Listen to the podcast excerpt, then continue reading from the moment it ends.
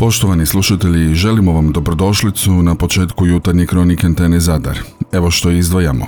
Od sutra značajno skuplje gorivo, vlada neće intervenirati u cijene.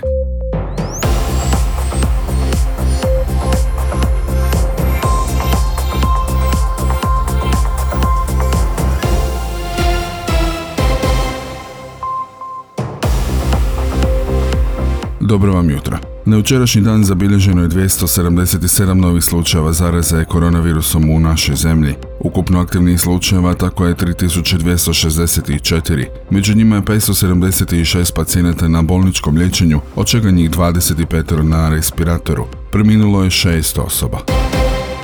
Od sutra bi moglo doći do drastičnog poskupljenja goriva. Kako se doznaje, vlada danas neće intervenirati u cijene. Cijena litra eurodizela prema važećoj vladinoj formuli trebala bi porasti za čak kunu i 14 lipa, odnosno iznosit će 13 kuna 44 lipe. Cijena Eurosupera 95 bi umjesto aktualnih 10 kuna i 72 lipe trebala iznositi 11 kuna i 10 lipa po litri. Najveći rast, od čak kunu i 31 lipu po litri, trebao bi zabilježiti plavi dizel. Prema važećoj formuli prošlog tjedna su trebale porasti cijene goriva, ali je premijer odlučio zamrznuti cijene idućih 7 dana. Da vlada nije zamrznula cijene prošli tjedan, one bi bile više i od onih koji nas očekuju ovaj tjedan. Litra eurodizela stajala bi 13 kuna i 77 lipa, benzina 11,95, a litra plavog dizela stajala bi 10 kuna i 13 lipa. Cijene aranžmana za blagdan svih svetih bit će barem 30% više nego prošle godine jer je i uzgoj krizanteme tradicionalnog cvijeta u spomen mrtvih više struko skuplji. Tako će zbog inflacije ovogodišnji odlazak na groblje stajati više nego ikada. Najprodavanija multiflora u tegli promjera 20 cm, veleprodaji je između 15 do 20 kuna, a koliko će platiti kupac ovisi o trgovačkoj marži. U trgovačkim se centrima već danas prodaju i po cijenu 30 do 50 kuna. Prošle su godine se tu multifloru cvjećari trgovcima prodavali po 12 kuna, a oni pak građanima od 20 do 25 kuna. Najviše će krizantema iz domaće proizvodnje u prodaju stići iz Ludbreške regije, koja na hrvatsko tržište plasira čak 40% cvijeća.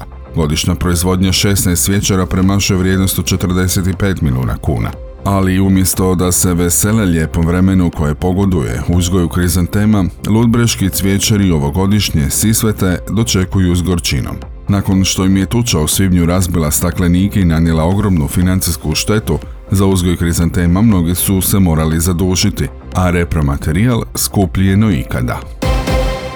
Hrvatski katastar dugo je bio kočničar gradnji investicija, a skrivao bespravnu gradnju. Tvrdilo se da će s digitalizacijom nestati svi problemi sa zemljištima, no to se nije dogodilo. Puno se pričalo o digitalizaciji katastra pa je tvrdilo da će time svi problemi sa zemljištima biti riješeni, jer eto to traži Europska unija, oni znaju, a mi to trebamo. I to je točno. Ali nije točno da digitalizacijom zemljišnih knjiga prestaju svi problemi. Da pače, oni su isti kao i prije i ovise o različitim razinama lokalne i državne vlasti, odnosno poštivanju prostornih planova. To se ne postiže digitalizacijom, već pomnim snimanjem stanja na terenu, a to rade geodeti. S njima zapravo svaki građevinski ili infrastrukturni projekt počinje i završava. Na nedavnom 15. simpoziju Hrvatske komore ovlaštenih inženjera geodezije jasno su artikulirani problemi ove tehnički i tehnološki inače vrlo napredne struke, čiji je rad temelj uređene zemlje, kako glasi gida digitalizacije zemljišnih knjiga u Hrvatskoj. Prije svega, to je sve veći nedostatak kadrova zbog sličnih razloga kao u drugim sektorima, a to su inflacija i prosjek plaća. Kao su u određivanju vodnog i pomorskog dobra, kao i zabrana parcelizacija poljoprivrednog zemljišta, koče investicije, prodaju zemljišta i prihod države, a vode ka devastaciji prostora. Loše evidencije o vodnom i pomorskom dobru, vodnim i pomorskim građevinama utječu na cijeli niz procesa koji se odvijaju u prostoru, a potiču bespravnu gradnju. Parcelacija je nužan korak u rješavanju imovinsko-pravnih odnosa, a izmjena zakona sve znatno otežava i produljuje postupak. Broj napada na bankomate u Europskoj uniji dramatično raste, utvrdio je Europol Tipovi eksploziva koji se pritom koriste također su sve snažniji i opasniji, rekla glasnogovornica Europola. Sve se češće koristi izuzetno snažni eksplozivi koji uzrokuju čak rušenje zgrada i ubijaju netušne ljude. Glasnogovornica Europola je kazala da je policija identificirala rastući trend u mnogim europskim zemljama, uključujući Njemačku, Južnu Europu i Baltičke države. Napade izvode kriminalne bande koje su se specijalizirale za takve eksplozije i koje djeluju na međunarodnoj razini. Njemačka policija zabilježila je pak 287 napada na bankomate samo prošle godine, dok ih je prethodne godine bilo 268. Očekuje se da će ih ove godine biti i više.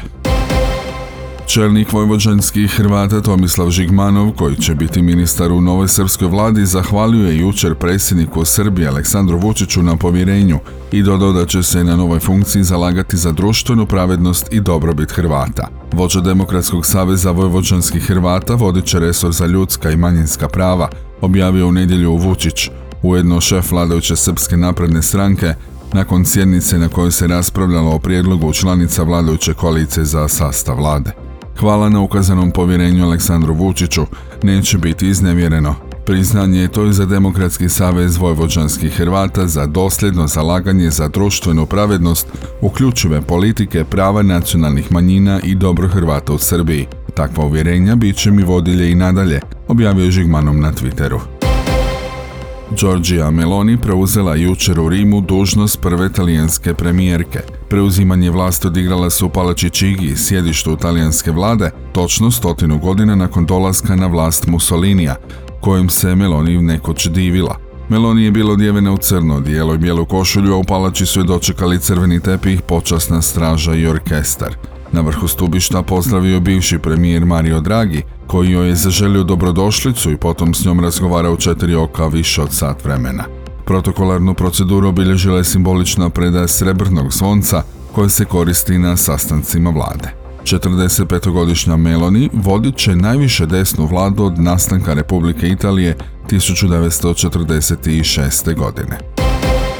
Bilo je teško, puhalo jugo, konkurencija je bila jaka, ali zato sam još više ponosan što sam pobjedio u rodnom gradu, rekao je to 18-godišnji Nikolas Gojković, 17. junior Europe i ukupni pobjednik duge utrke ovogodišnjeg trećeg po redu Grand Fonda Falkensteiner Borik. Prva među ženama bile Petra Žanko iz Mađarske. Pobjednici i kraće utrke na 56 km su Mija Radotić i Pavel Potočki, obo iz Hrvatske. Slavni nizozemac, umirovljeni višestruki biciklistički prvak Johnny Hogerland, kroz cilj ove izazovne utrke od 112 km prošao je drugi. Uz dobru utrku jako mi je važna i dobra zabava, a ovdje u hotelu Falkensteiner klub Funimation Borik uživam sa svojom obitelji i svi se odlično zabavljamo, rekao je Johnny. U organizaciji Falkensteinera i uz podršku turističke zajednice grada Zadra i turističke zajednice Zadarske županije, treće izdanje Grand Fonda ispunilo je sva očekivanja. Biciklisti su započeli i završili rutu koja uključuje neke od najljepših cesta, ali i najspektakularnijih lokacija Zadarske županije i ispred hotela Falkensteiner Club Funimation na Boriku. Od Kine, Turske, Belgije, Nizozemske, Njemačke do naših susjeda – Iznimno smo zadovoljni ovogodišnjim odazivom i velikim imenima iz svijeta biciklizma. Sve više je stranih natjecatelja koji dolaze sa svojim obiteljima i osim utrke uživaju i u odmoru. Izjavio to Doni Dujmenović, organizator utrke. Nogometaši Hajnka Zadra i nakon desetog kola u trećem NL-u Jug, četvrti rang natjecanja, ostali su neporaženi. U Baškoj vodi pred 115 gledatelja pobjedili su Uraniju s 2-0 golovima koji su postigli Luka Viduka i Kristijan Jurić. Oba zgoditka su bila prekrasna udarcima s ruba 16 terca. Šeste ovo pobjeda Zadrana u nizu. Hajnka Zadar je i dalje vodeći na ljestvici s 26 bodova. Slijedi Zagora Unešić s 24, dok je na trećem mjestu Uskok Klis. U 11. kolu sljedeće subote 29. listopada HNK Zadar je na stanovima domaćin 12. plasiranom Gošk Dubrovnik. Kapetan Zadra, 32-godišnji stoper Jure Jerbić, zadovoljno je za antenu Zadar komentirao. Očekivali smo tešku utakmicu, s obzirom na loš teren i nije bilo pretjerano lijepe igre, ali cijelu smo utakmicu bolje stali na terenu, imali posjed lopte i sasvim zaslušeno slavili. Domaćin je bio borben, u ostalom tome smo se i nadali. Stajali su iza u bloku i čekali naše greške. Pokušavali su nešto preko kontri, međutim, puno smo kvalitetnija momčad i kao što sam rekao, govori Jerbić, Zasluženo smo pobjedili. Najprije ćemo se odmoriti i onda pripremiti za Gošk Dubrovnik na stanovima. Idemo zadržati prvo mjesto. Pozivam naše navijače da nas bodre u što većem broju, kazao Jerbić.